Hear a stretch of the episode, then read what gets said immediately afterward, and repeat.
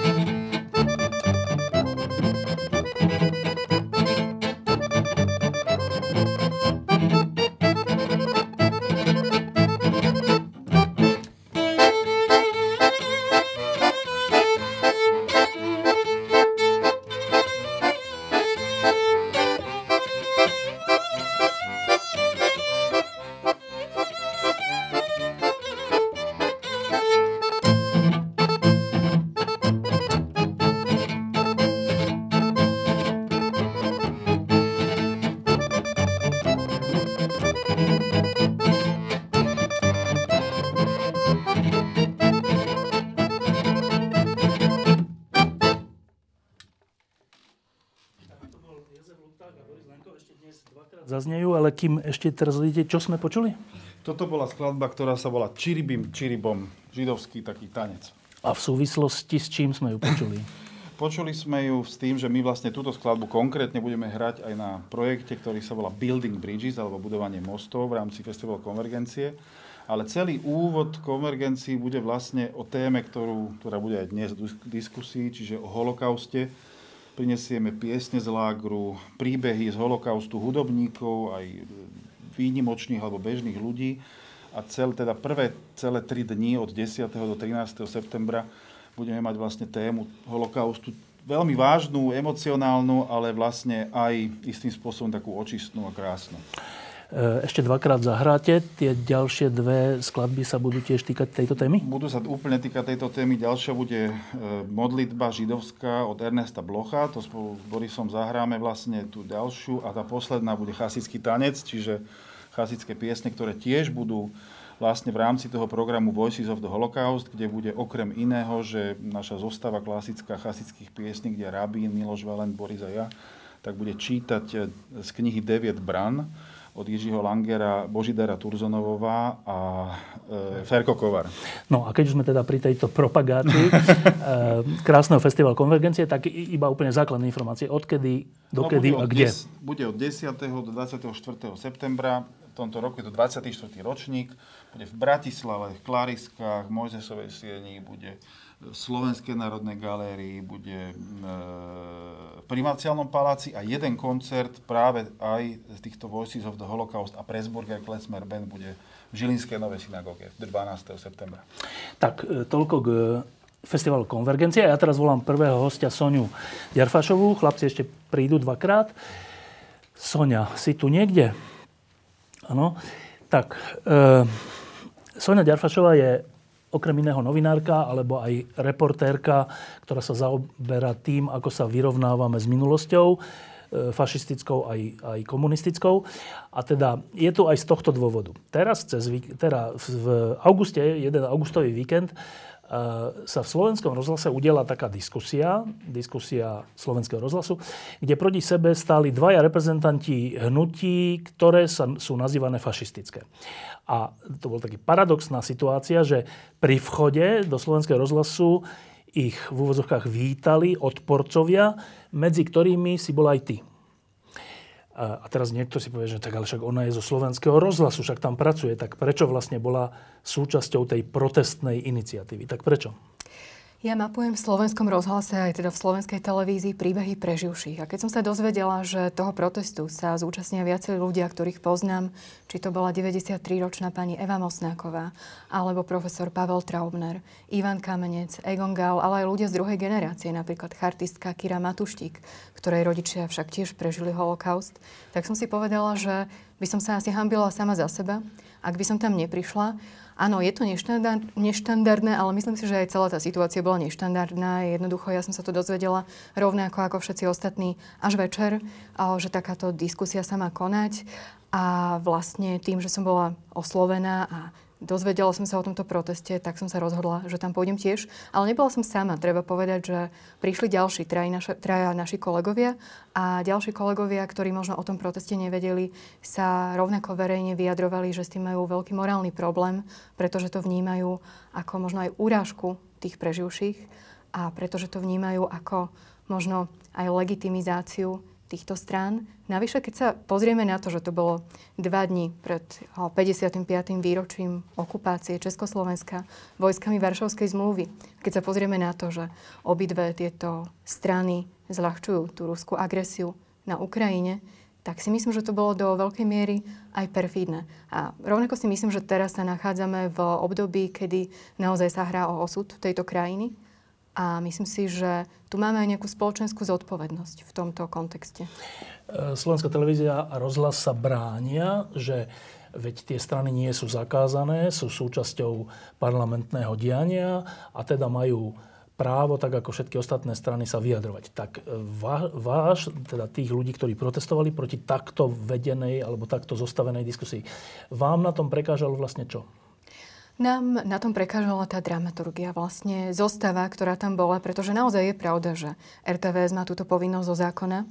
Nemôže sa aj vyhnúť, prebieha tu istá demokratická súťaž a celý ten problém je širší. Jednoducho inštitúcie, ktoré mali rozhodnúť, tak tieto strany nerozpustili, nezrušili, ale a problém je, a naozaj to argumentuje rôzni odporcovia toho protestu, problém je vlastne tá dramaturgia, lebo vlastne čo, ja som sa pýtala, čo má táto diskusia priniesť dva dní pred okupáciou, navyše názorovo sú v podstate na tom úplne rovnako. Ja som vždy diskusiu, politickú diskusiu vnímala ako súťaž názorov, ale pozrieme sa na to, že vlastne fašistické názory do demokratickej spoločnosti nepatria.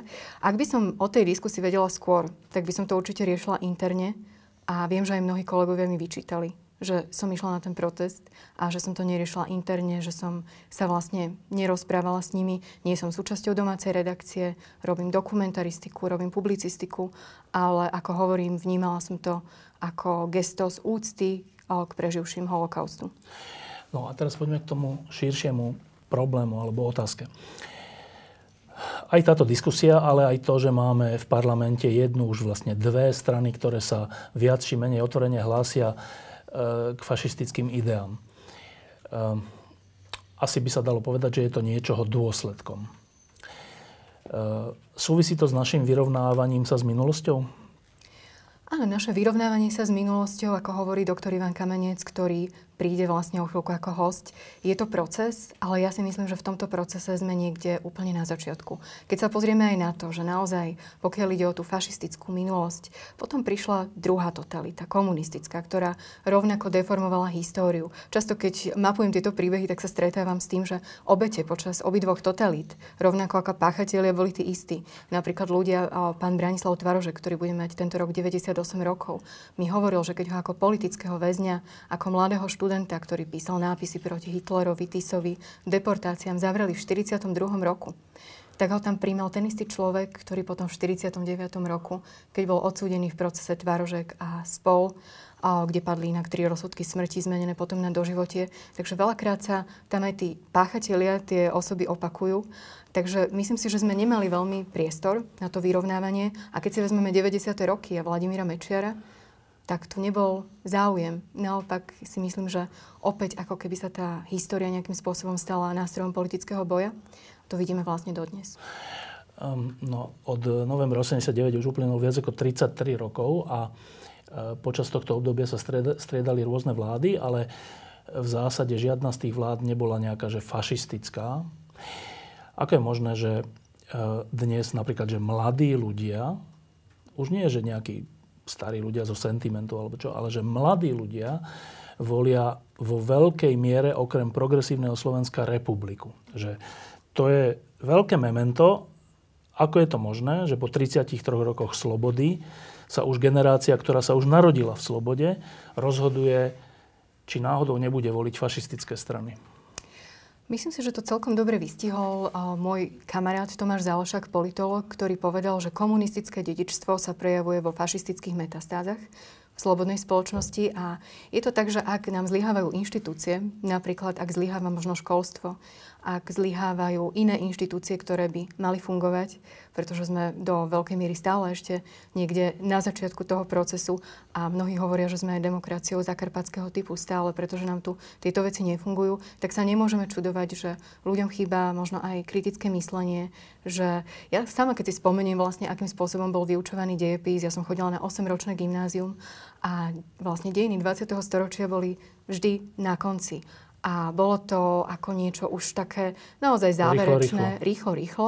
Mne sa napríklad páčilo Monika Vrzgulová, etnologička, ktorá sa tiež venuje vlastne výskumu holokaustu a najmä svetkov holokaustu. Hovorila, že ona by si vedela predstaviť vyučovanie toho diepisu aj inak. Od 20. storočia smerom späť, pretože to 20. storočie je to, čoho dôsledky vlastne žijeme dodnes.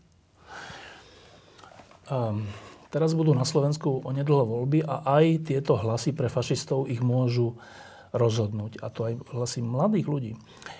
Um, je niečo, čo za posledné roky robíme, čo sa týka vyrovnávania sa s minulosťou a pomenovania veci, aké sú.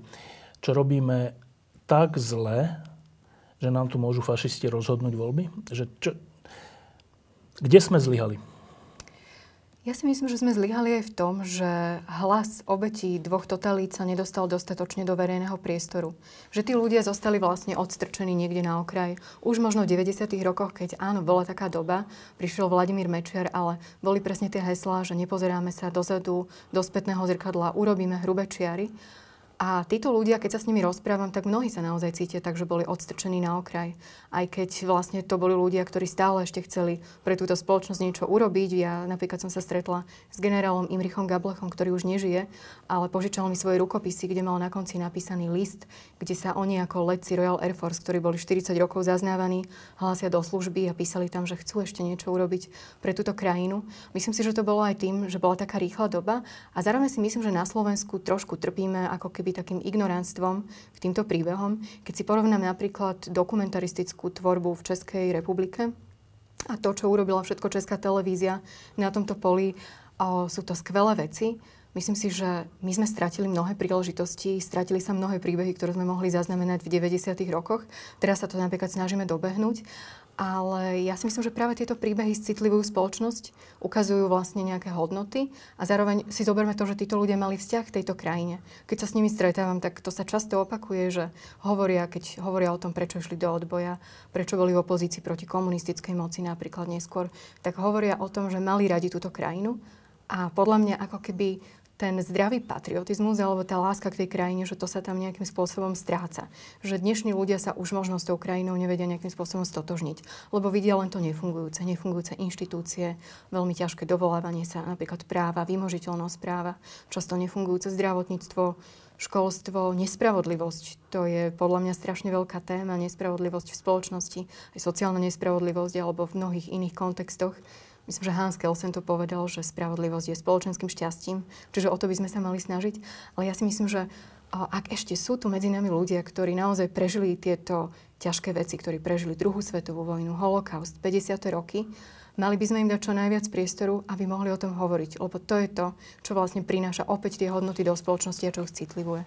Tak o týchto veciach sa napríklad snažil hovoriť Anton Srholec e, v takej, takej organizácii proti komunist- teda ľudí, ktorí zažili komunistické zločiny na vlastnej koži. E, snaží sa o tom, v Českej republike sa o, tom, o to snažiť postbellum, okrem iného, ktoré je aj na Slovensku a o niečo sa snaží. Nejakých zo pár dokumentov je aj v slovenskej televízii, aj v slovenskom rozhlase, aj vašou zásluhou. A, ale to, ako na Slovensku musíme byť vždy v niečom extra, tak teraz sa objavilo, že v zväze protifašistických bojovníkov sú fašisti. Že sa tam hlásia poprední predstavitelia republiky. A prechádza sa to, ako sa to vlastne, prechádza sa to takým, čo, mlčaním, alebo miernym pohoršením, alebo pričom, čo je to za šialenstvo, že vo zväze protifašistických bojovníkov sú fašisti? Si myslím, že by sme sa celkovo mali pozrieť na to, ako fungujú tieto organizácie, ktoré zastupujú práva obeti totality, pretože ja si myslím, že ich úlohou nie je robiť politiku, ale ich úlohou je urobiť to, čo sa ešte dá pre posledných žijúcich pamätníkov. A otázka je, robia to naozaj tak, ako by mali? Nezlyhávajú v tom?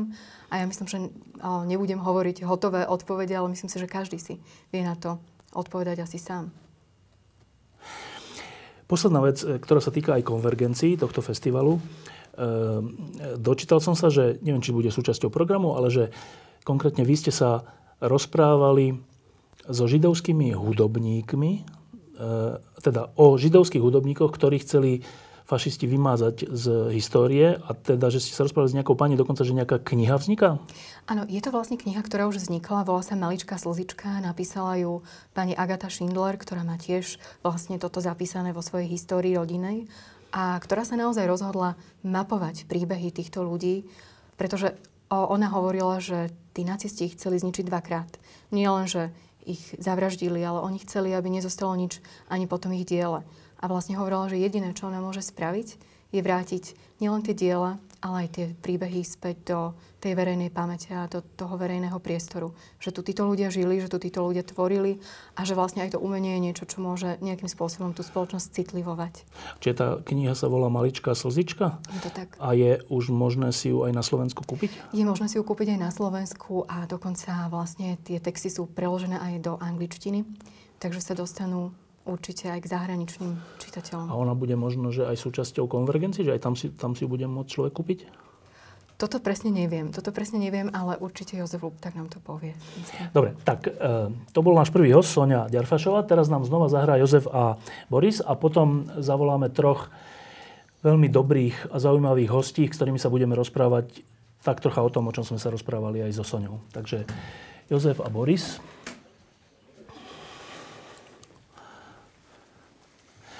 Asi rovno povedz, že ešte raz, že teda, čo to bude za skladba? Toto bude židovská modlitba od Ernesta Blocha. Dobre, a tú knižku teda budeme si môcť kúpiť aj na konvergencii? Áno, bude, no bude z nej, vlastne sa bude o nej rozprávať, budeme z nej čítať a pani Agata Schindler príde aj ako host. Osobne, dobre, výborne. Zahrajú.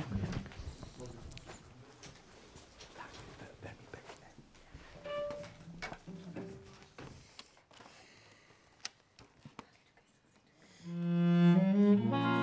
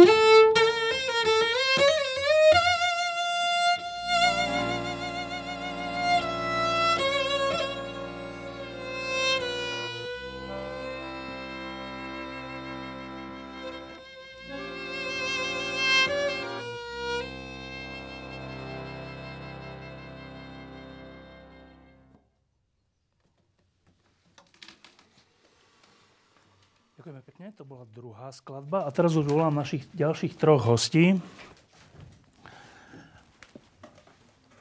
Ivana Kamenca, Daniela Pastričáka a profesora rektora.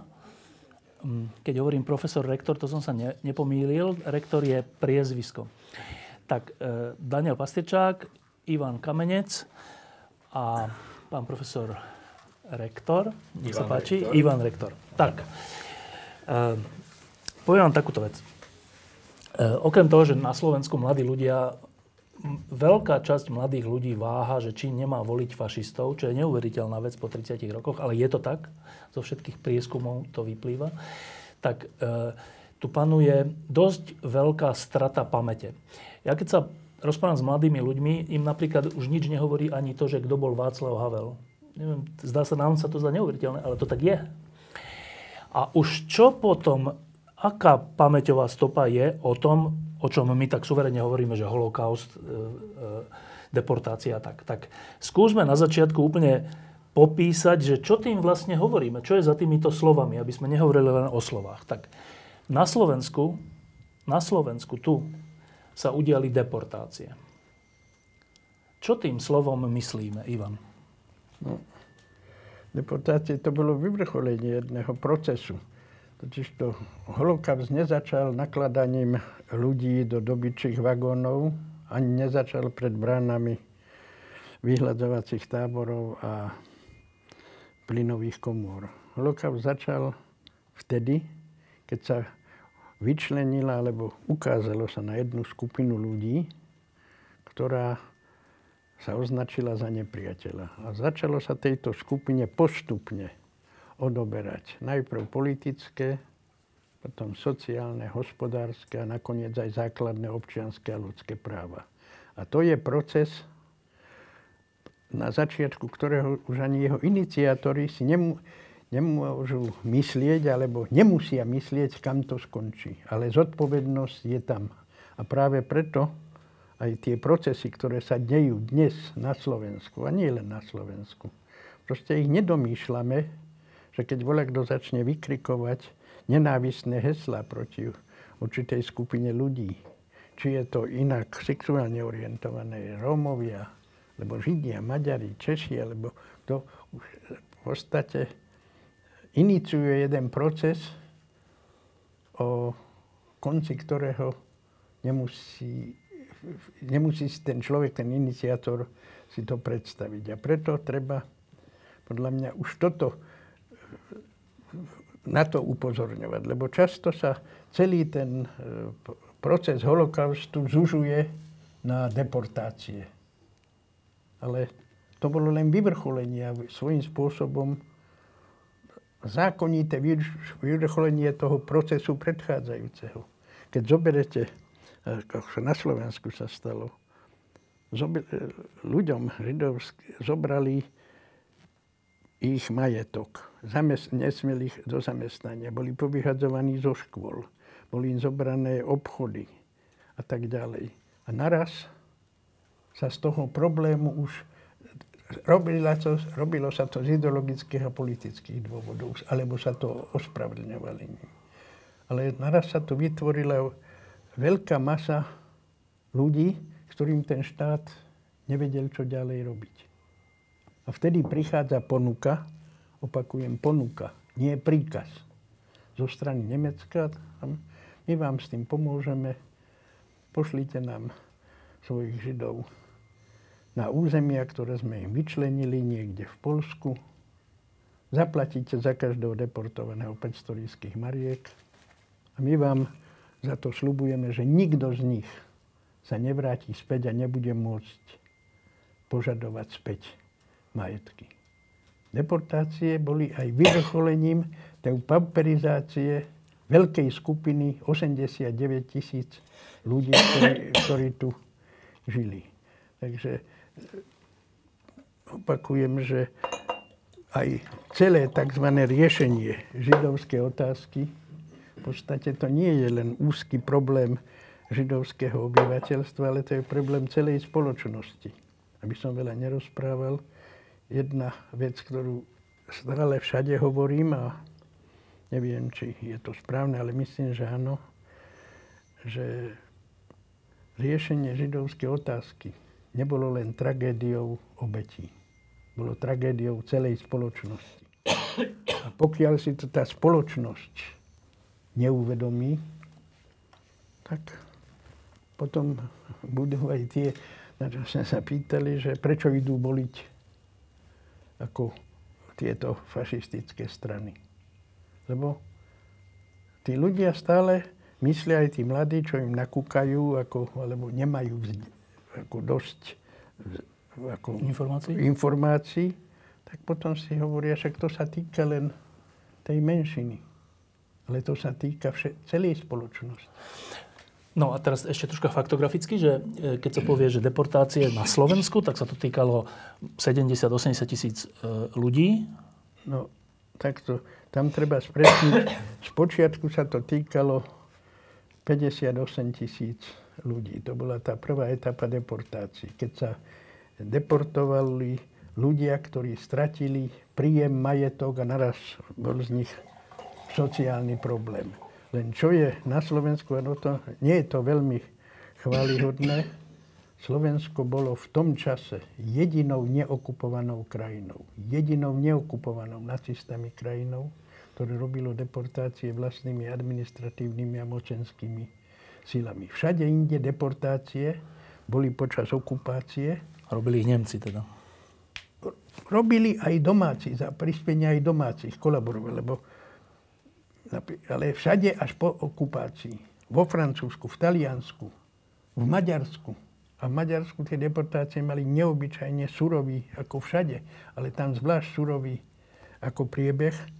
A robili to domáce sily, ale za, na príkaz a na za prítomnosti okupačných jednotiek. Kdežto u nás nie. A teraz, eh, aby zase mladí ľudia tomu rozumeli, 70 tisíc, 80 tisíc ľudí jedných z nás sa zrazu rozhodlo, teda niekto rozhodol, že nielen nemôžu mať postupne majetok, školu, zamestnanie a neviem čo, oblečenie, ale zrazu sa rozhodlo, že musia odísť dobytčákmi, pričom tam ich niekto zavraždil. Kto to rozhodol? Jednoznačne vláda, vládne orgány slovenského štátu. Sa to vyhovára, že to bol eh, ako príkaz nacistov. Nacisti dali ponuku. Ale tá zodpovednosť je jednoznačne na slovenských vládnych orgánoch, lebo eh, tie dokumenty jednoznačne o tom hovoria a často sa zabúda, akú zlú a negatívnu úlohu zohrala propaganda, ktorá masírovala obyvateľstvo od 39. roku. A tam boli niektoré ako, výrazy na adresu Židov neuveriteľné. A nehovorili to Nemci. To hovorili tunajší občania. Vzdelaní právnici. Jeden ako šéf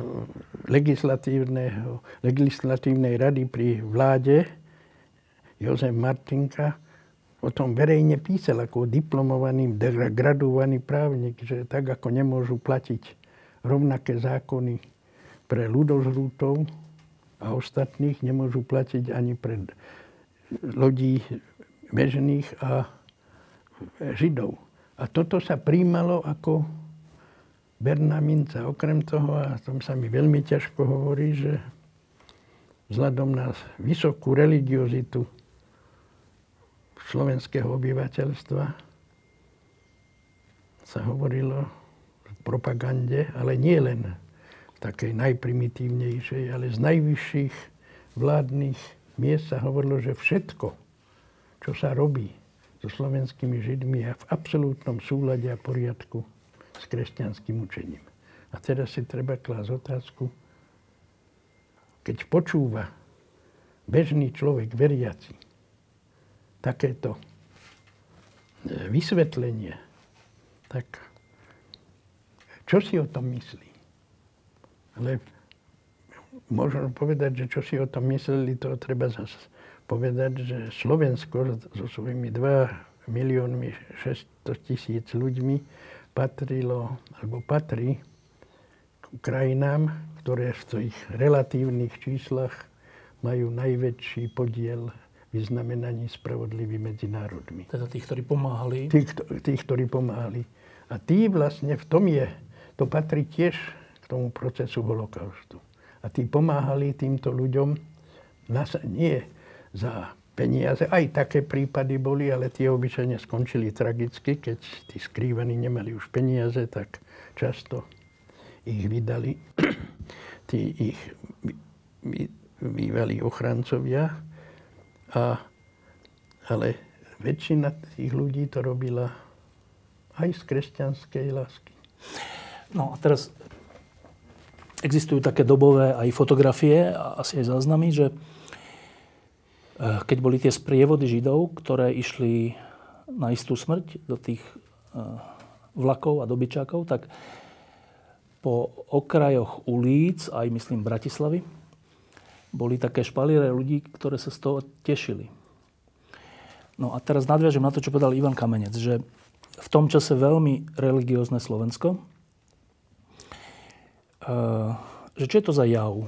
Že my dnes, keď, keď je že jeden únos prezidentovho syna jedného človeka, tak to spôsobí úplne že veľké otrasy. Keď je zabitý Robert Remiáš, tak to spôsobí veľké otrasy. Keď bol zabitý novinár so snúbenicou, tak to spôsobilo veľké otrasy. A že vtedy, že 70-80 tisíc ľudí, susedov, kamarátov, spolužiakov zrazu zmizli a nie, že to spôsobilo otrasy, ale že to spôsobovalo, že radosť? Dano.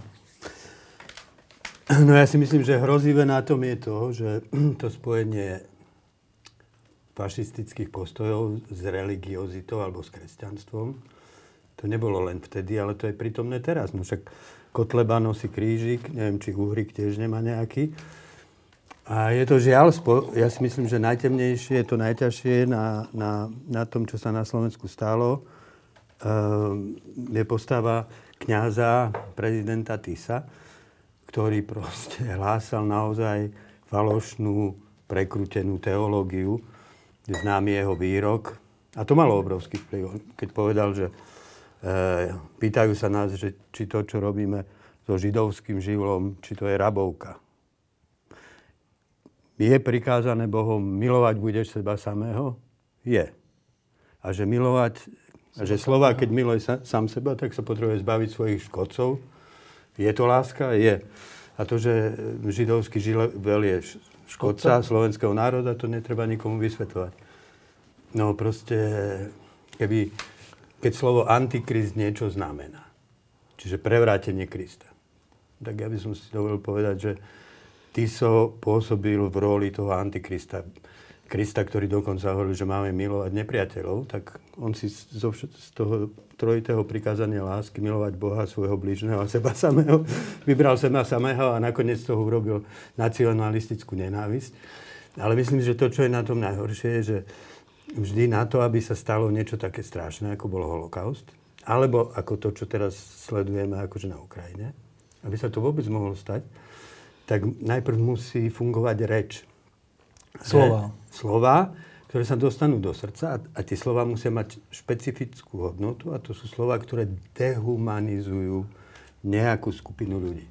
To znamená, že ich vysunú mimo uh, sféry ľudskosti. Toto už nie sú ľudia, to sú podľudia, to sú proste uh, tak napríklad, to, ja si myslím, že veľmi podobný proces prebiehal aj v Rusku uh, v tej ideológii toho Ilína a Dugina.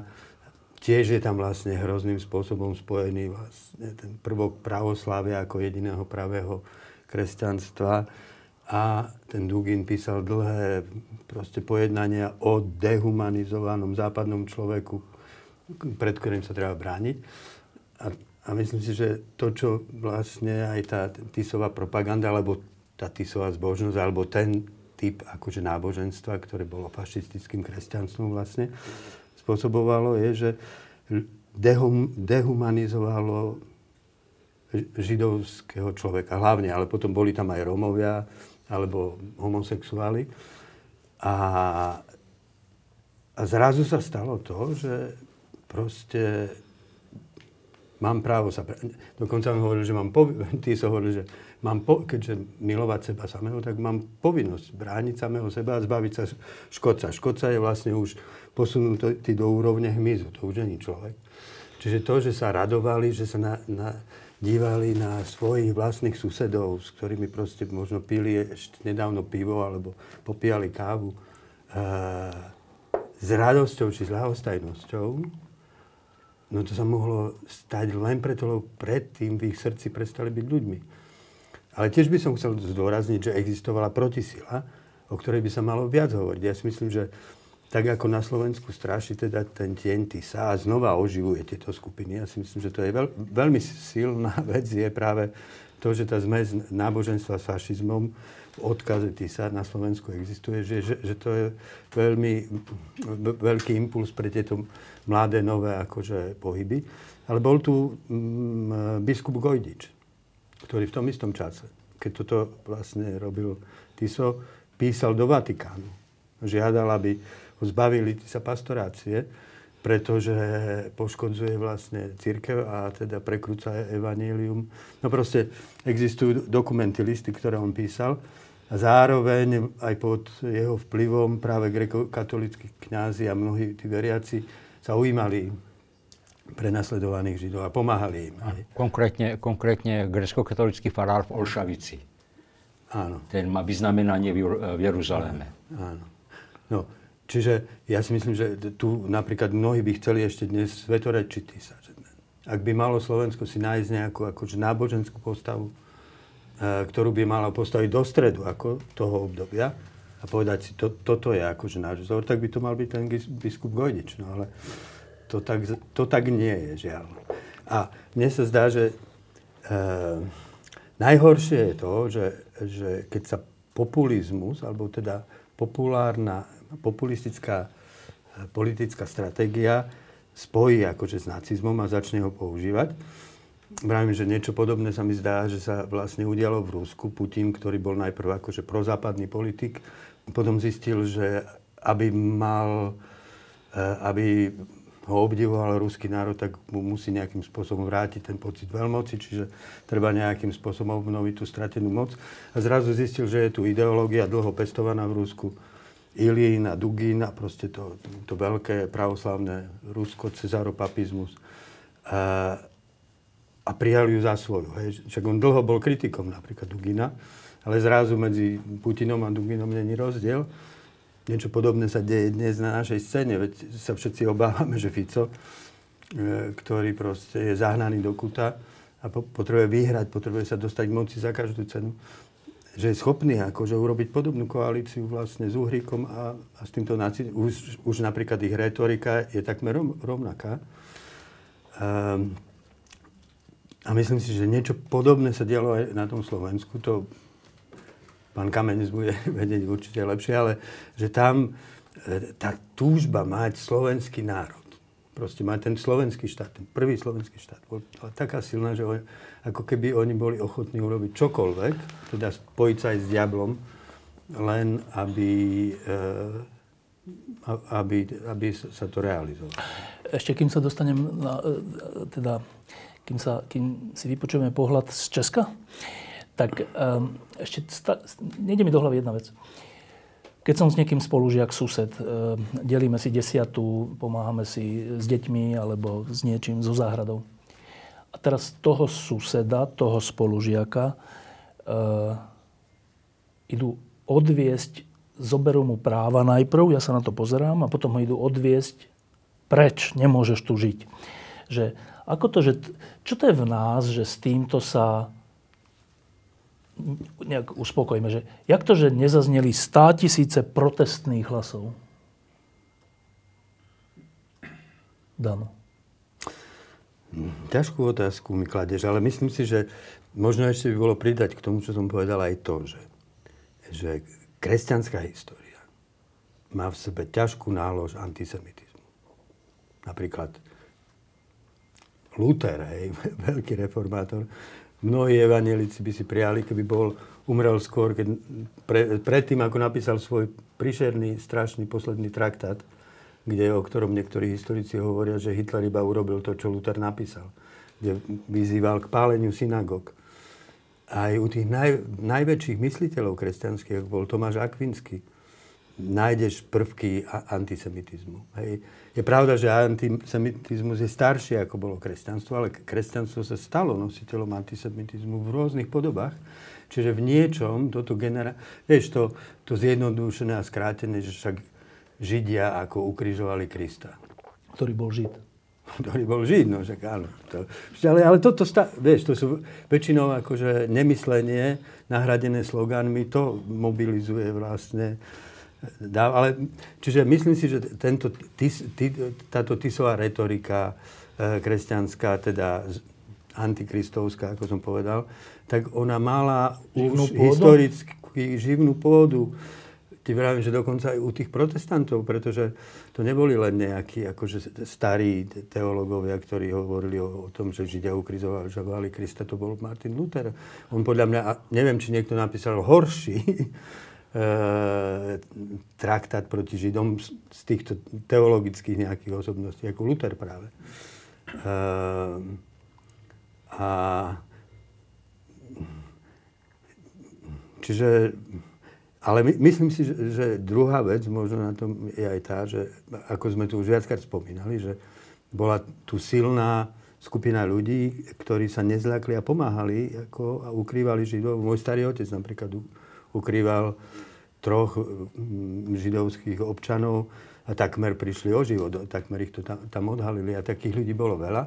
Zrejme to už bola taká doba, vieš, začiatkom vlastne tej vojny, ktorú vyvolalo hitlerovské Nemecko, že to bolo plné strachu, že boli hylinkové gardy, tí, čo išli hľadať, akože, či ne, neukrývaš nejakého E, židovského občana, tak to ne, neboli, že nacisti, ale to boli akože linkové gardy. Tí boli horší, mi hovoril môj starý otec, tí boli horší ako nacisti. No, že ten, čiže tá odvaha sa prejavila podľa mňa v tom, u mnohých sa prejavila v tom, že ich chránili napriek tomu, pre nich to znam, ukryť, e, to, to mi moja mama vravela, že keď proste vyhnali postavili na, na dvor a teraz prechádzali všetky e, ten dom a oni boli skrytí v stodole, vieš. A, a stodole a ešte to bolo tak, že údajne tam lavor, v ktorom sa umývali uterák, tam bol, rebrík bol pristavený ako na kde oni ležali. Vošli tam tí gardisti, pozreli, ako keby boli oslepení, nič nezbadali odišli a oni už čakali, že proste skončia, vieš, že ich tam odstrelia spolu s nimi. Že starý otec vtedy padol na kolena a sa modlil, ďakoval Bohu, že to takto dopadlo.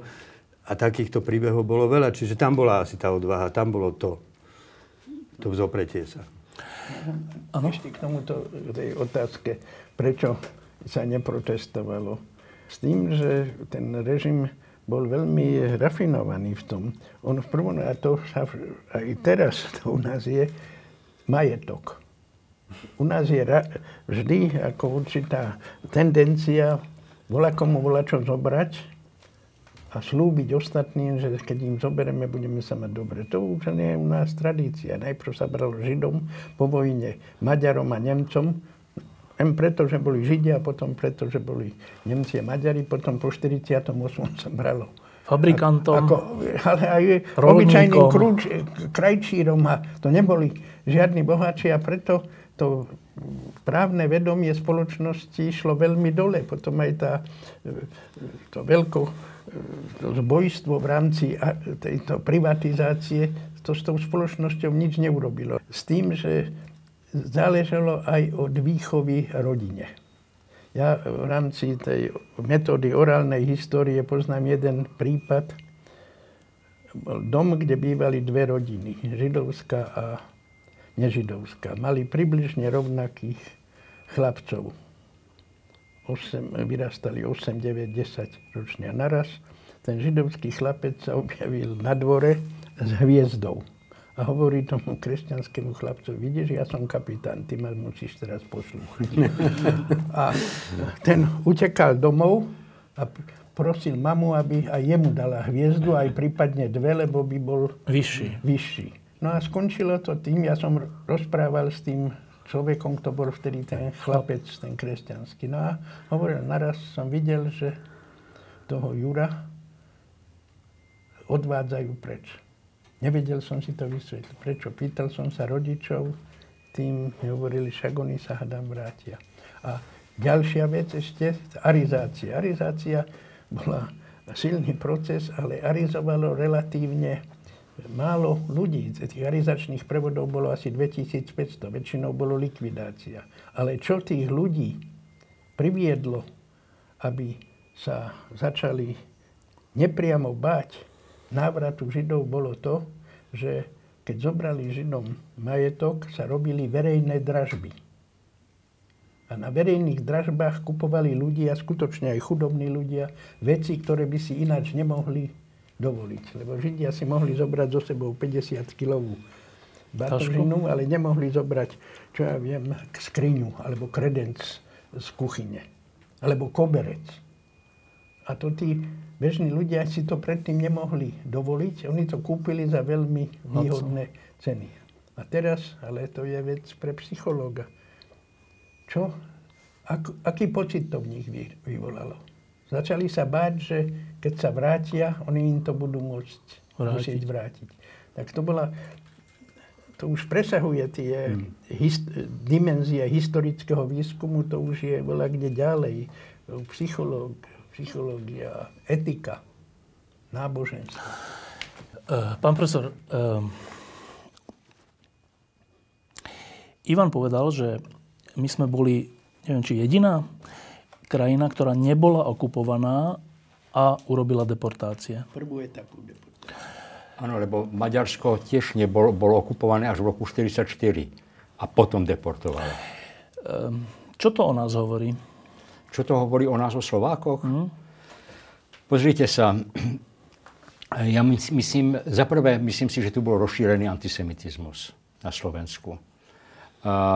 Ja som žil na Slovensku do svojich 15 rokov a proste vedel som o tom. Už a samozrejme, že to bolo po vojne. Ale e, to Slovensko bolo ešte zvláštne v tom, e, že e, oni v roku 1942 deportovali tých 58 tisíc ľudí, ale nechali niektorých lekárov a lekárnikov, lebo jednoducho nemali. Slovensko nemalo lekárov a lekárnikov, takže ich nechali a definitívne ich deportovali až v roku 1944, keď prišli Nemci a keď bolo povstanie. Ale zase mnohí z nich utiekli, boli partizáni, alebo sa skryli v bunkroch, v horách. Takže nejakí ľudia tak, tak, takto prežili. Ale myslím si, že to, ten antisemitizmus bol naozaj rozšírený aj už pravdepodobne aj pred, pred vojnou. E, ste povedali, že, že po vojne ste to ako chlapec vnímali. Áno, tak ja som to samozrejme vnímal, lebo ja som z Levoče a tam pokrikovali chlapci smradlavý židák a podobne. Také, proste to bolo, to, to vtedy bolo. Ale viete čo, tieto veci sa môžu meniť, aj keď neviem, či sa menia na Slovensku, lebo ja žijem v Brne. Ale pozrite sa na Ukrajinu. My robíme, robili sme výskum holokaustu, ale robíme teraz aj výskum ukrajinského stresu. A zaujímavé je, že Ukrajina mala výrazne antisemitickú históriu. Vieme, že spolupracovali s Nemcami za vojny a tak ďalej. No a zvolili si židovského prezidenta. Zelenský je židovský prezident. To znamená, tam sa naozaj úplne musela zmeniť tá, tá charakteristika. A čo sa týka, neviem, mám vám rozprávať tiež o našom výskume? K tomu sa dostaneme, ale ešte sa vrátim k tomu, čo ste teraz pred chvíľou povedali, že po vojne, to je úplne neuveriteľné, že stane sa nejaká hrozná vec z našej viny. My sme rozhodli, že budú e, židovskí spoluobčania občania deportovaní a potom boli zavraždení. My sme to rozhodli. Tak by som očakával, že keď tá vojna skončí, tak tu prebehne aspoň nejaký pocit, že to, čo sme urobili. Niečo také. E, týmto ľuďom. A, ale to, čo o tom viem, čo o tom počúvam aj teraz, je, že po vojne bol pogrom v Topolčanoch. Ano. na Židov. A podobne v Polsku. V Kielciach. Ale teraz hovoríme po o. Slovensku, že Hej. po vojne vám ako chlapcovi slovenskí chalani nadávajú do Židov. Hej. To znamená, Ale ja že my som to- sme si to nejako ten čin nejako nezvnútornili, že to, čo sme urobili? To sa musíte, toto neviem vám ja povedať, ale môžem vám povedať, keď som sa presťahoval do Brna, išiel som sa učiť jiu-jitsu, no a potom som zistil, že to v Brne nepotrebujem. Chcete povedať, že v Česku je to lepšie? V Česku je to, uh, celé Česko, tá mentalita česká je iná, ako je mentalita slovenská. Mentalita slovenská je Ale teraz myslím, čo sa výrazná. týka antisemitizmu. No, čo sa týka anti- anti- antisemitizmu, oni skôr boli takí neutrálni. Hej? Neboli pro, neboli proti, nebolo, ale to je, to je česká mentalita. Mentalita česká je iná ako slovenská. Na, Slo- na Slovensku, tak ja, ja chodievam do svojho rodného mesta Levoče, tak to tam vidím, tak tam sú veľmi pozitívni a veľmi negatívni ľudia. A Česi sú tak medzi. Um, okrem iného sa venujete tomu, čo, čo, čomu sa hovorí trauma, keď niekto niečo hrozné zažije, že ako sa to prejavuje. Dočítal som sa, že sa to podľa vašich výskumov prejavuje do ďalších, do tretej generácie Áno. tých postihnutých ľudí traumou. E, teda to sa teda, predpokladám, týka ľudí, ktorí zažili holokaust. Tak my sme, uh, ja som neurolog. Takže to, čo ja som robil, bolo, že som angažoval psychológov, aby robili psychologické testy a okrem toho magnetickú rezonanciu. Takže zobrazovali sme mozog. A Začali sme v roku tisíc- eh, 2015, lebo ja som si uvedomil, že to je posledná možnosť ešte vyšetriť ľudí, čo prežili holokaust a sú kognitívne v poriadku. M, Stredný vek, priemerný vek bol 80 rokov, najstarší mali 95 rokov. A tých sme vyšetrili 44, teda viacej, ale 44 sme mali dobré dáta. A potom sme vyšetrili druhú a tretiu generáciu. Teda ich deti a ich deti. No, nemuseli to byť ich deti. To, to, tie, tých generácií, tých rodín zase nie je toľko. My sme proste, a prichádzalo veľa ľudí zo Slovenska. Takže my sme vyšetrovali aj Čechov, aj Slovákov a v druhej generácii 86, v tretej generácii 88, plus kontrolná skupina. Celkom sme vyšetrili 378 ľudí. A teraz teda aj Ukrajincov. No ale vtedy sme vyšetrili tých 378 ľudí a videli sme, že 70 až 75 rokov po vojne u tých, čo prežili holokaust, sú výrazné zmeny v mozgu a to v mozgu, ktorý súvisí so stresom a že sú vystresovaní. I teraz, aj keď to na nich je vidieť. Ale súčasne tam bola tzv. po- posttraumatická, posttraumatický rast u tejto skupiny, nie u druhej a tretej. A to preto, e, že to boli tí ľudia, čo prežili 70 až 75 rokov. Lebo hneď po vojne, keď e, sa ľudia vracali, čo prežili koncentrák, alebo vracali sa z hôr, e, tak naraz zistili, že rodiny sú povraždené. Bolo tam veľa suicidov, veľa, veľa sebavrážd a podobne. Ale tí, čo prežili tak dlho, proste mali stres, ale mali aj určitú sílu v sebe. No a v druhej, pardon? No v druhej a tretej generácii, tam treba, napríklad v tretej generácii to bolo často, že len jeden prarodič bol, prežil holokaust, alebo bolo to rôzne namiešané, ale všade sme tam videli zmeny v psychológii oproti kontrolnej skupine, zase v strese, tam už nebol ten posttraumatický rast, ale stres áno. A videli sme zmeny v eh, magnetickej rezonancii. Nie teda v štruktúrach, ako v prvej generácii, ale v konektivite. To znamená v prepojení tých stresových oblastí. Takže aj v druhej, aj v tretej generácii e, proste sú zmeny, či aj v štvrtej to nevieme. A teraz e, tá otázka je, e, či to je alebo nie genetické. Tak my sme odoberali DNA, robili sme genetiku, máme dve štúdie, jedna tzv. telomery a druhá, tu sme robili spolu s eh, San- Sanger Institute v Cambridge, eh, sa týkalo mitochondriálnej DNA, tie výsledky sú negatívne. A teraz chceme robiť epigenetiku ešte, ale obávam sa, že to bude tým prenosom tých rodín, že to možná nebude naozaj genetické, ešte to Ja som myslel, že sa o tom rozprávali. No, oni často sa, sa nerozprávali o tom, ale prenášali ten stres. Mm-hmm. Viete, oni ča, často mnoho ľudí sa dozvedelo až a, keď boli v puberte alebo dokonca dospeli, že vlastne ich rodičia zažili holokaust.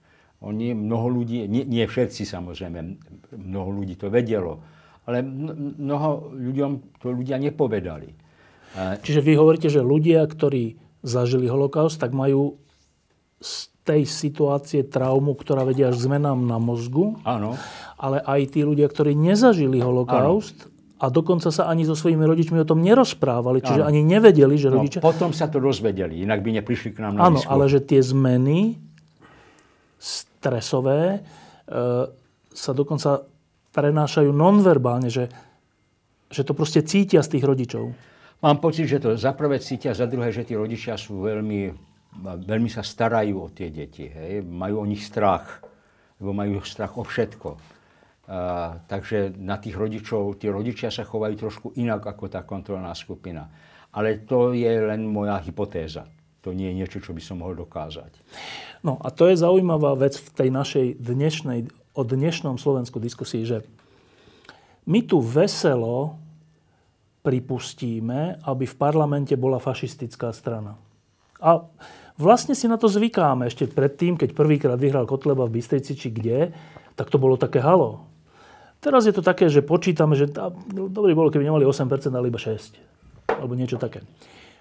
A pritom, to, čo hovorí pán profesor, je, ja sa troška si to uvedomme, že čo to spôsobuje v hlavách druhej, tretej, štvrtej generácie ľudí, ktorí prežili holokaust, mm. sú tu medzi nami. Keď my sa takto voľne o tom rozprávame, že fašisti budú mať 6%, možno 8%, že keď to poviem úplne škaredo, že veď to môže spôsobovať zmeny v mozgu dnešných mladých ľudí. Ja by som do toho možno ešte vyniesol ďalšiu perspektívu, že okrem tejto skupiny, hej, ktorí si vlastne prenášajú bolesť to, tých udalostí holokaustu. Keď sa pozrieme na dejiny Slovenska, to niekto vystí, že napísal, že e, gardista s komunistom si podávajú ruky. Existujú proste zdokumentovateľné akože rodinné histórie, kde je proste generáciu za generáciou tí ľudia zrazu z, pra, z krajnej pravice sa stali krajnou ľavicou a vždycky vlastne patrili k tej elite. skupine, ktorá ťažila hej, z tej situácii, či už priamo v elite alebo v okraji tej elity. Zároveň tu bola tretia skupina, a to je pozoruhodné, a to v Čechách takisto, že koľkí ľudia, ktorí boli zavretí, pretože sa búrili proti e, fašizmu, potom boli zavretí aj kvôli tomu, že, že sa za odporu voči komunizmu. A znova to boli, akože, myslím, že to, to, čo povedal pán Kamenec, že o, o tom, že tu zohráva možno veľmi dôležitú úlohu rola rodiny.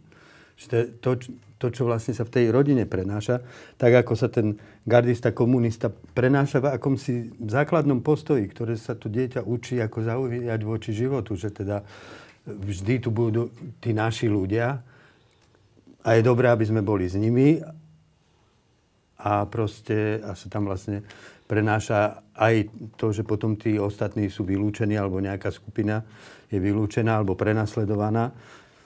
A potom sú tu tí, ktorí sú nejakým spôsobom odporcovia toho režimu a stavajú sa proti.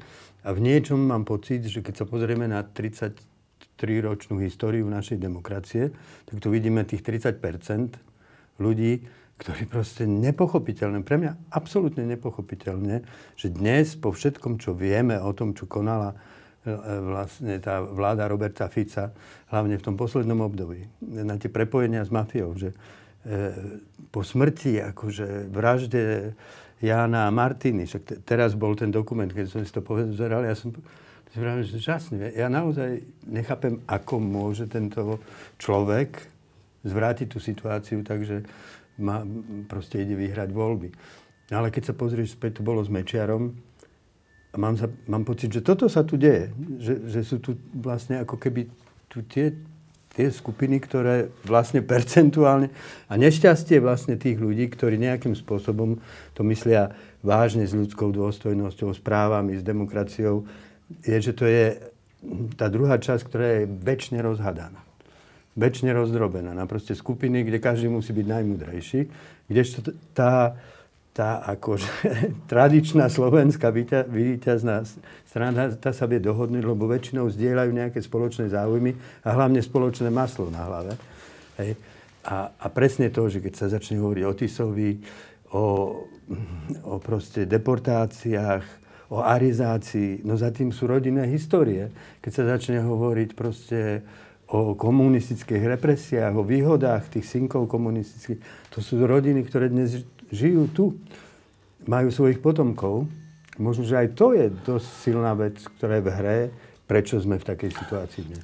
tuto nedaleko je uh, taký, uh, také zariadenie pre ľudí židovského pôvodu, ktorí sú starí, tu nedaleko. A keď som tam bol na jednej diskusii, tak to, to bolo úplne pre mňa silná vec, že,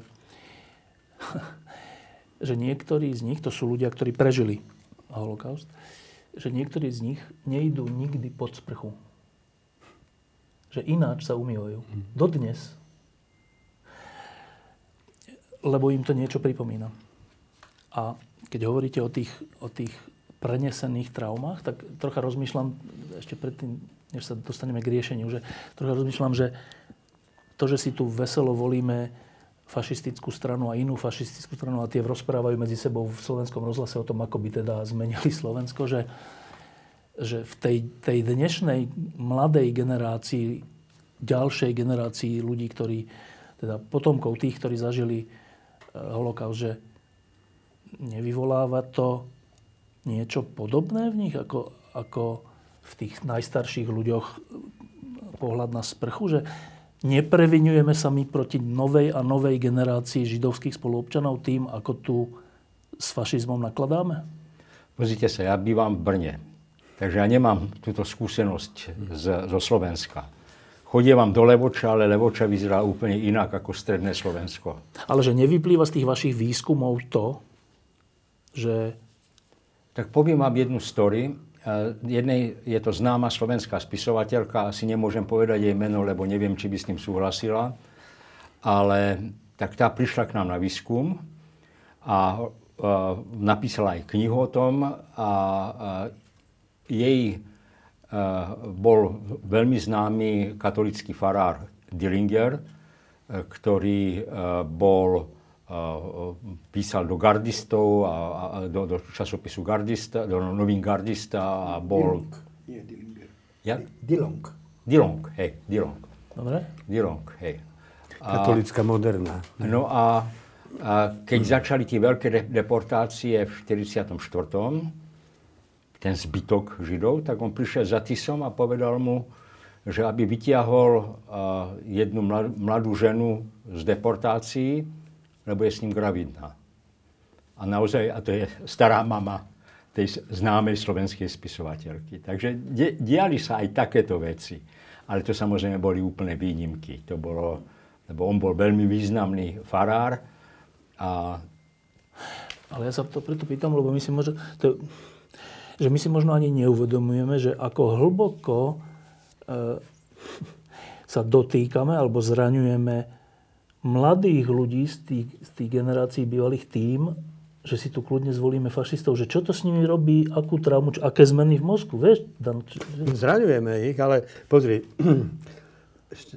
že toto sa odohráva v čase, keď v mene denacifikácie Putin vyvražďuje Ukrajinu.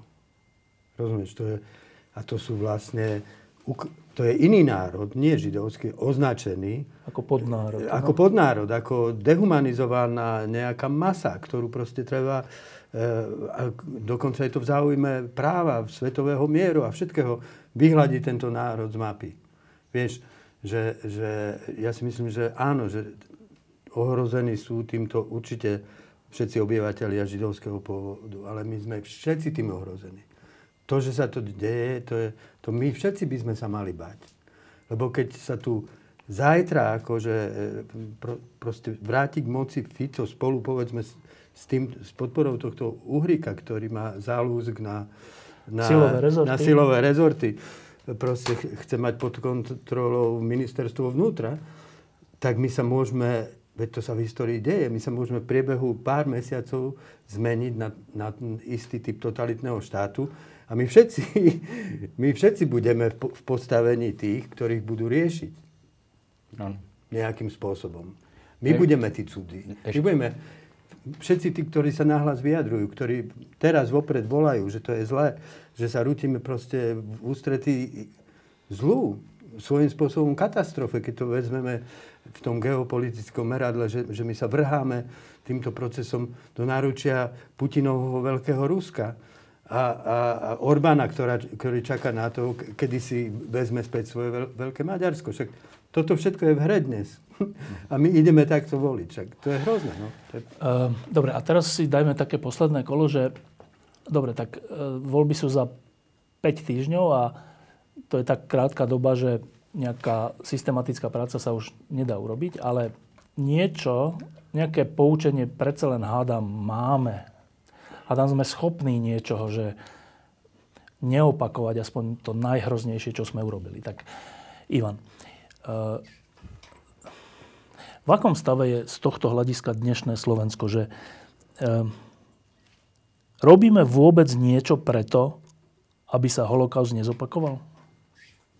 Myslím, že robíme len holokaust v tej podobe, ako bol, sa podľa mňa nezopakuje. Lebo aj všetky tieto fašistické strany sú o mnoho sofistikovanejšie v týchto svojich metódach, plánoch, vyjadrenia, ako boli predtým. A možno zase my, ostatní, si hovoríme tak, ako boli Židia v 30. rokoch v Nemecku, ako boli na začiatku vojny na Slovensku a inde, si hovorili predsa, no je to zlé, ale nemôže to vyústiť do katastrofy. To bola zase určitá naivita a najmä treba u nemeckých židov, ktorí boli germanizovaní. Skutočne u nás sa židia obviňovali, že Hungari maďarizujú, v Čechách tiež, že germanizujú.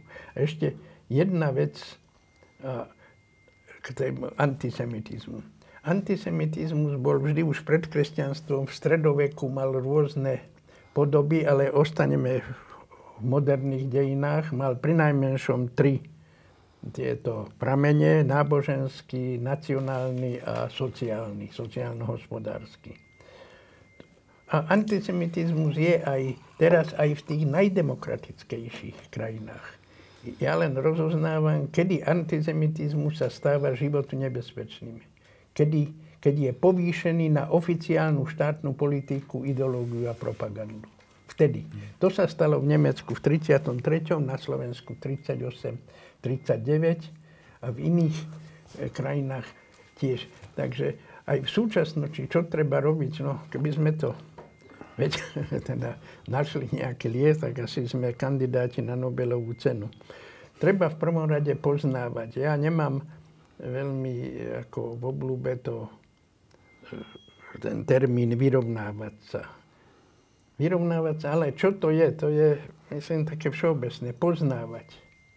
A často, ja teraz si trošku hovorím polievku ako historik, často sa hovorí, že historici sú za to aj zodpovedný, aj na školách, dejepis, že nech sa učí viac o tom.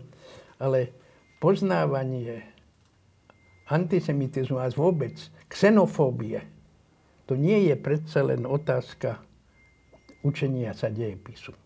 To je otázka občianskej výchovy, etickej výchovy, náboženskej výchovy, konec koncov literárnej výchovy, lebo možno, že pre toho žiaka, čo má 10-15 rokov viac povie príbeh. príbeh ako nejaké fakty, že vtedy, bolo, vtedy bola arizácia, to treba vysvetliť, koľko bolo arizovaných. To, to ide podľa mňa mimo neho. Ja už teraz som zvek, keď som chodil a ešte občas idem na tie prednášky pre mladých ľudí, možno, že je to trošku také demagogické, ale ja im poviem, predstavte si, že vám by zobrali teraz počítače, mobilné telefóny. Nesmeli by ste ísť na fotbal. Nesmeli by ste ísť do kina. Nesmeli by ste ísť na diskotéku. Skúste sa vžiť do pocitov vašich rovesníkov spred 50 alebo 70 rokov. Myslím, že tu niekde, nie že to je môj recept, ale tu niekde je asi kľúč k tomu, aby demagóg, demagógia, ktorá je založená na intolerancii a nenávisti, sa eliminovali. Nikdy ju nevyeliminujeme.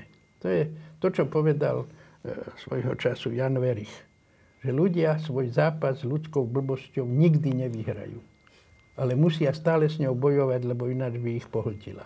A toto je aj ľudia e, s tým problém, či už je to antisemitizmus, anticiganizmus, alebo teraz LGBT, proste nikdy s tým nevidieť, nezvyťazíme v tom, ale musíme nenásilnou formou to dávať do hlav, teda nechcem povedať nejakým lievikom, ale aby to bolo nie, rozpoznané. Že, aby to bolo rozpoznané aby sa to nerobilo kampaňovite.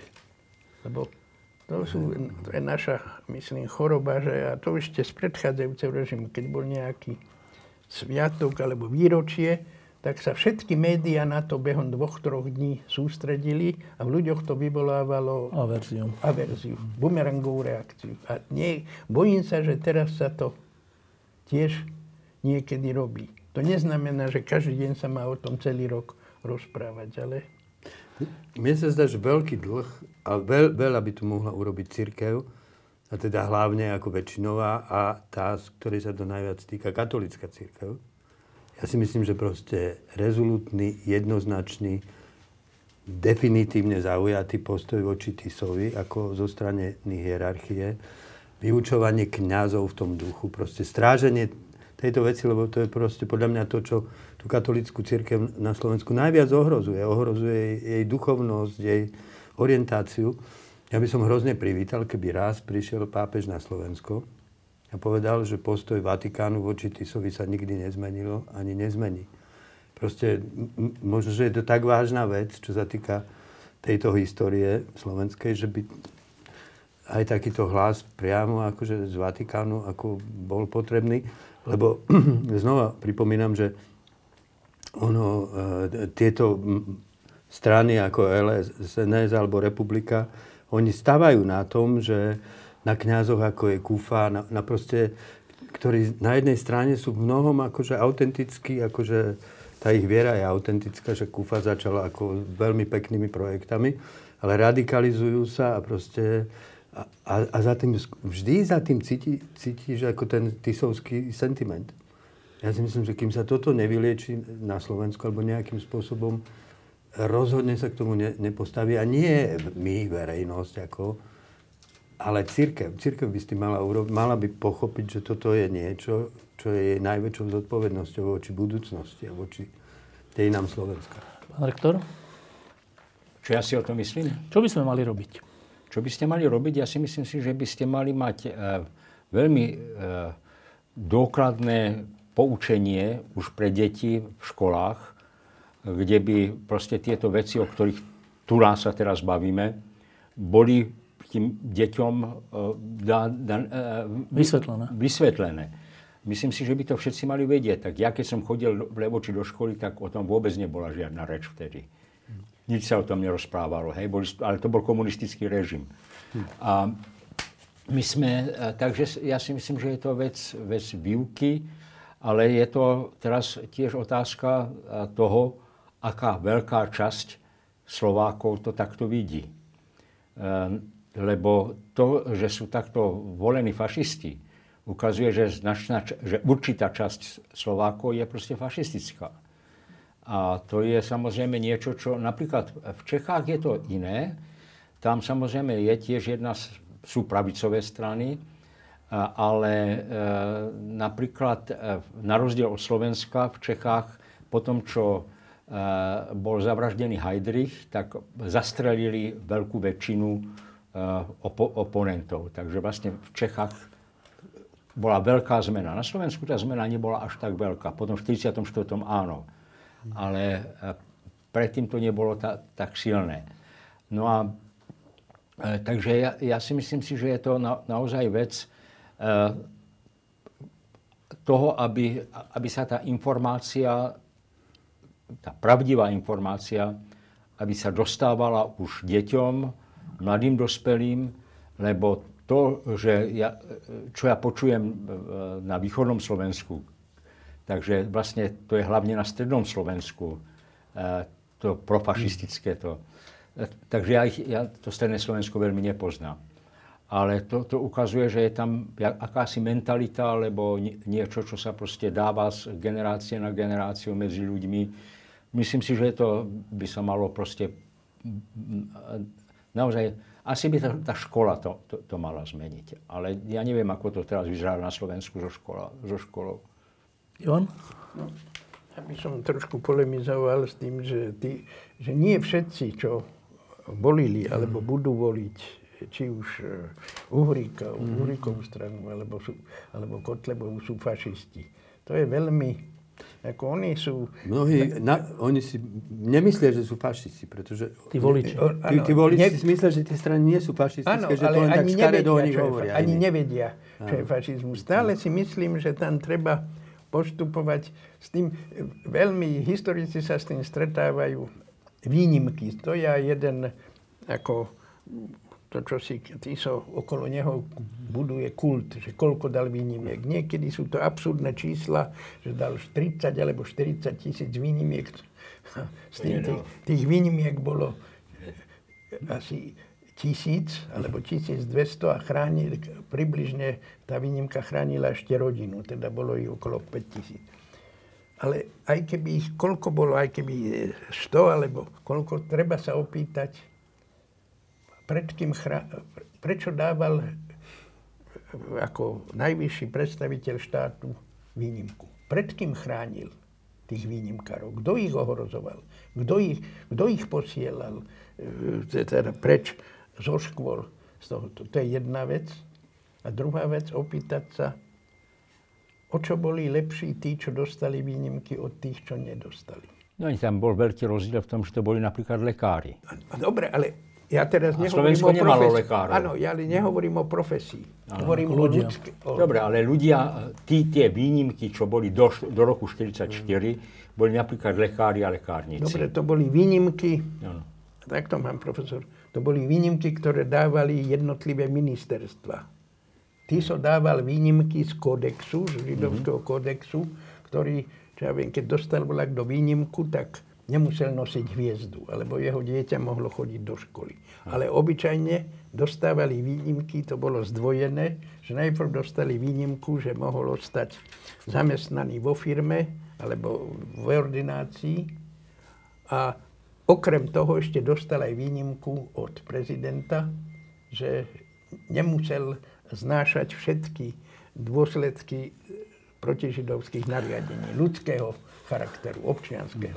E, ešte, ešte vlastne tá, ja mám to, že táto črta vlastne, keď sa človek na to pozrie, tak je ešte hr- hrôzostrašnejšie. Že z toho vyhovárame, že? Hej, že tak dám zákony, na základe ktoré proste deportujem ľudí, tých ľudí, ešte sa hrám a vytešujem z tej moci, že ale sa môžem zahrať za to, toho dobrodinca a tu tomu udelím, to je hro... No. To je, a to robili, však to robili aj nacisti priamo, hej, že tých koncentrákoch tiež privilegovali jedných. A...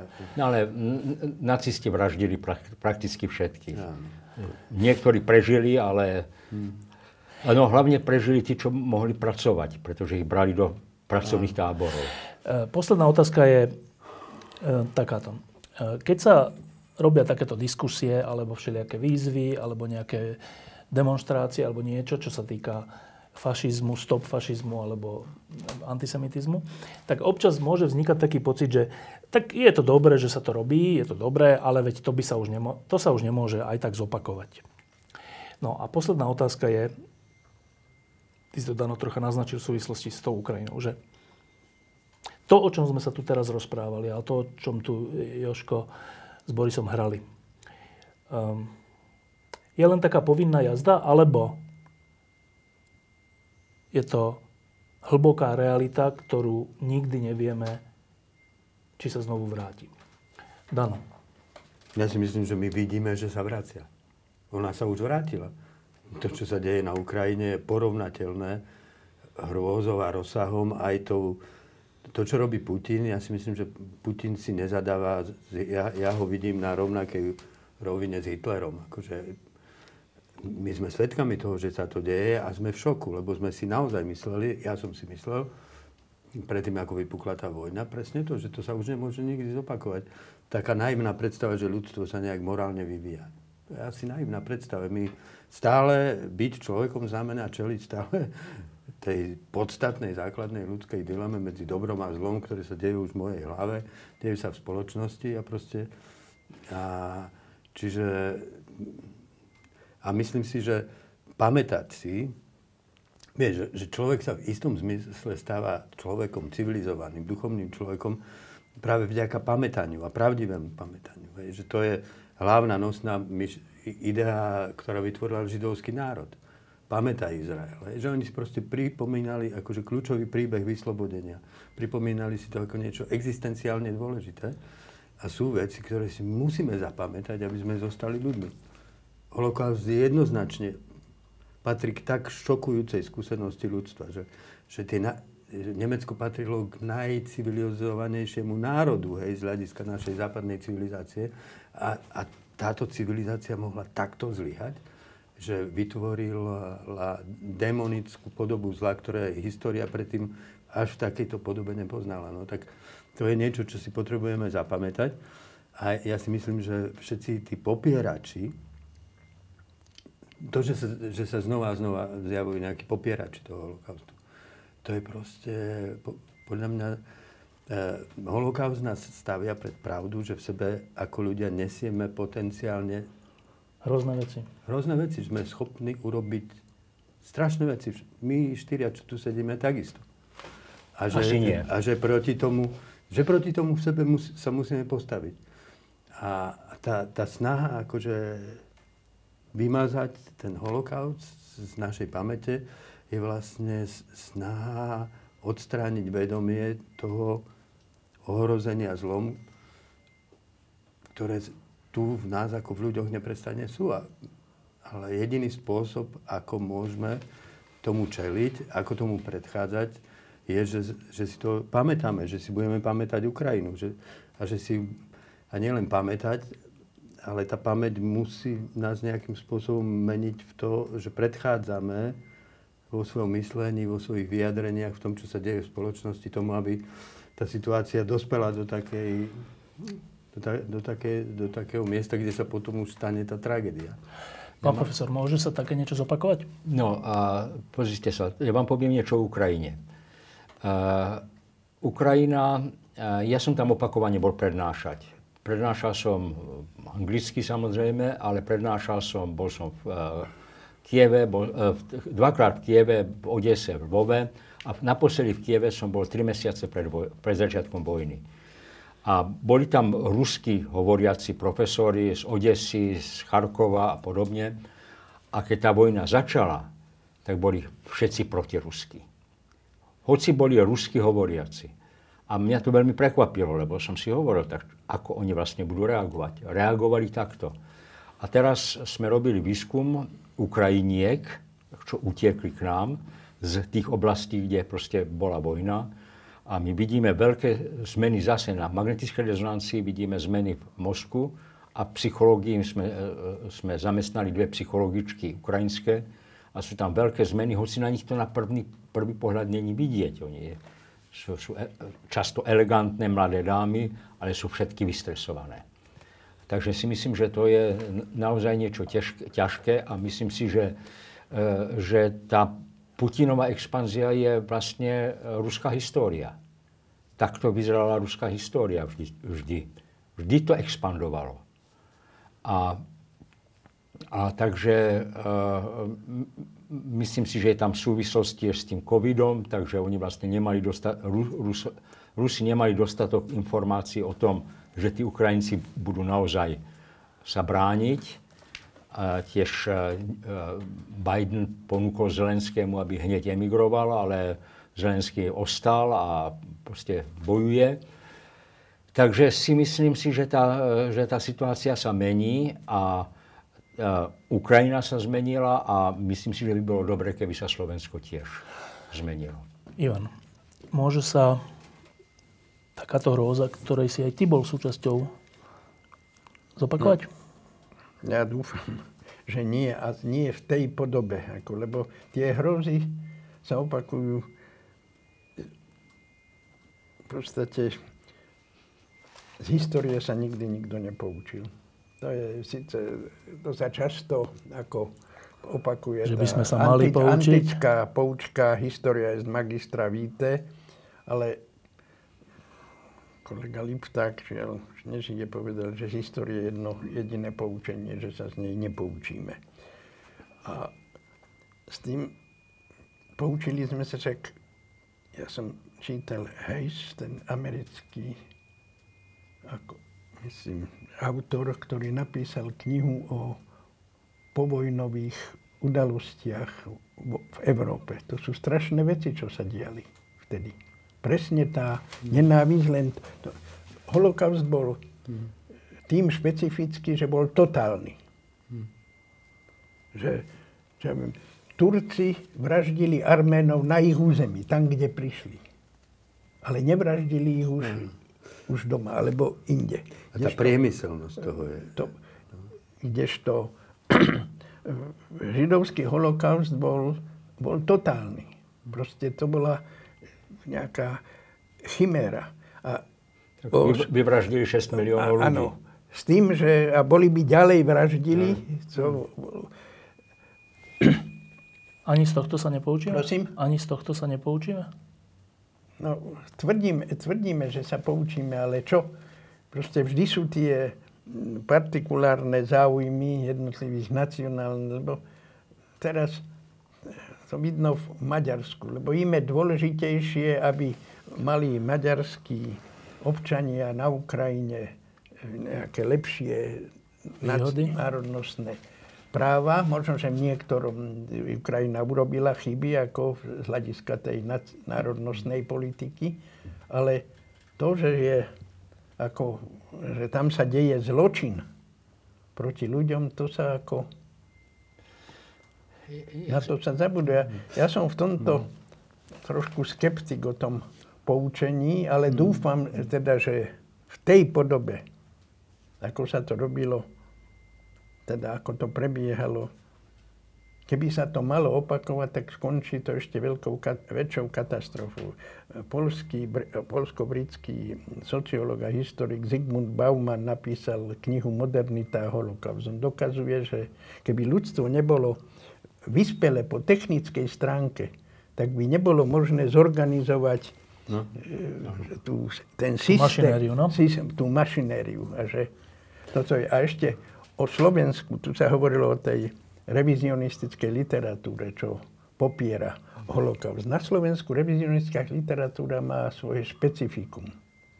Tu sa nepopiera to až na niektorých skutočne streštených bláznov, že neboli e, čo ja viem, plynové komory a že vlastne v táboroch to bolo vlastne trošku tvrdší režim, ale sa tam dobre žil. Na Slovensku sa popiera a to je tu nebezpečné, že za všetko sú zodpovední nacisti, Nemci. A slovenský, slovenské politické elity Uhrali to najlepšie, áno, čo sa dá. uhrali to najlepšie a oni vlastne to nechceli, ale s tým, že ja už končím, lebo som trošku odišiel, že poslaním podľa mňa histórie nie je dávať poučky, ale dávať otázky. A znepokojovať spoločnosť, aby ľudia nie im povedať takto a takto to bolo, ale pýtať sa, prečo tak bolo. Zamyslite sa nad tým, čo robili vaši otcovia, vaši dedovia. Čo robili na, na tej tvojej otázke je najväčší problém v tom množnom čísle.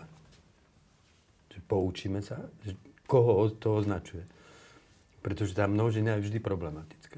Ja môžem za seba povedať, že sa poučím. môžem povedať, že som urobil všetko preto, aby som poučil svoje deti.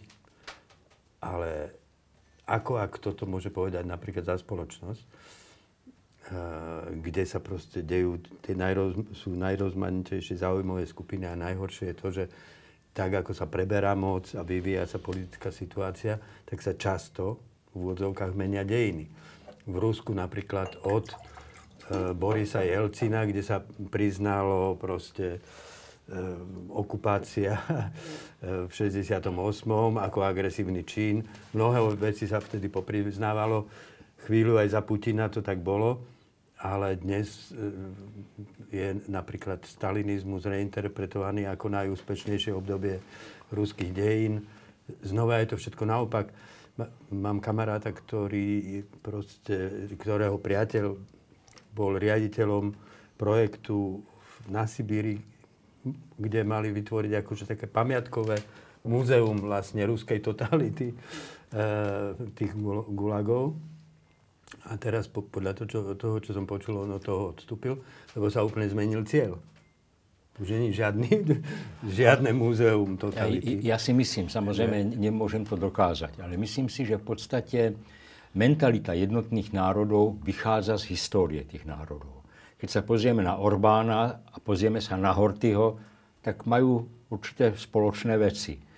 Keď sa, ja som žil vo Francúzsku, tá mentalita samozrejme bola iná, aj keď som im dobre rozumel, ako bola mentalita napríklad naša ale myslím si, že k veľkej zmene došlo aspoň čiastočne v Nemecku, po tom, čo tú vojnu prehrali a milióny ľudí neprežili tú vojnu, ich myslím, Nemcov.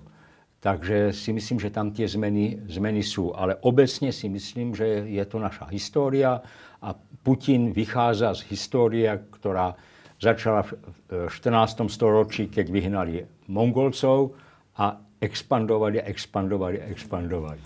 Aj v Nemecku to bolo, alebo je tá denacifikácia no. skutočne, ale zase ako je to možno, že teraz rastie ADF? No, sú tam aj.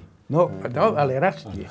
No, čo môžem povedať úplne na záver asi, je, že keďže máme pred voľbami, tak Ivan Kamenec tu povedal takú zaujímavú vec, že, že poslaním histórie možno nie je dávať priame a rýchle odpovede, ale znepokojovať ľudí a dávať im otázky napríklad povedal, že, že otázka, že čo sme to tu my vlastne urobili počas holokaustu. Tak otázka pre dnešok.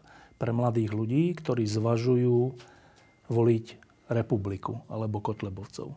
Je, zvážte, čo svojou voľbou robíte, k čomu sa hlásite a čo spôsobujete ľuďom, dokonca v mozgoch, ktorí boli tým fašizmom a nami za holokaustu postihnutí.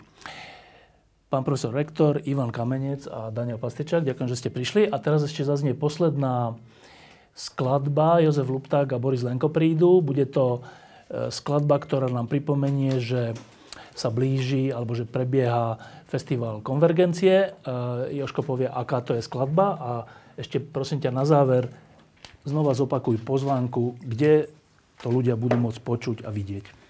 No tak e, táto posledná skladba bude chasický tanec. Vlastne je to skladba, ktorú robíme spolu s Rabínom Bratislavským a ešte s Milošom Valentom, dneska v takejto oklieštenej zostave a bude to práve 13. septembra, ale festival celý bude od 10. do 24. septembra v Bratislave a jeden koncert v Žiline 12. septembra. Ďakujem pekne. Ďakujeme. Ja teraz nevidím, lebo som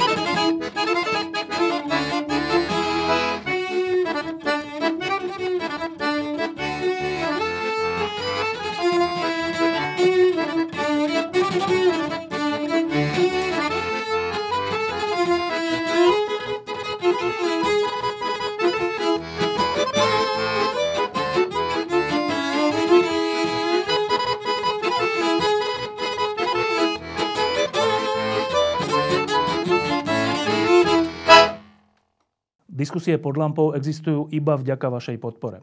Ak považujete program pod lampou za zmysluplný, pomôže nám už 1 euro za diskusiu. Vopred vám veľmi ďakujeme.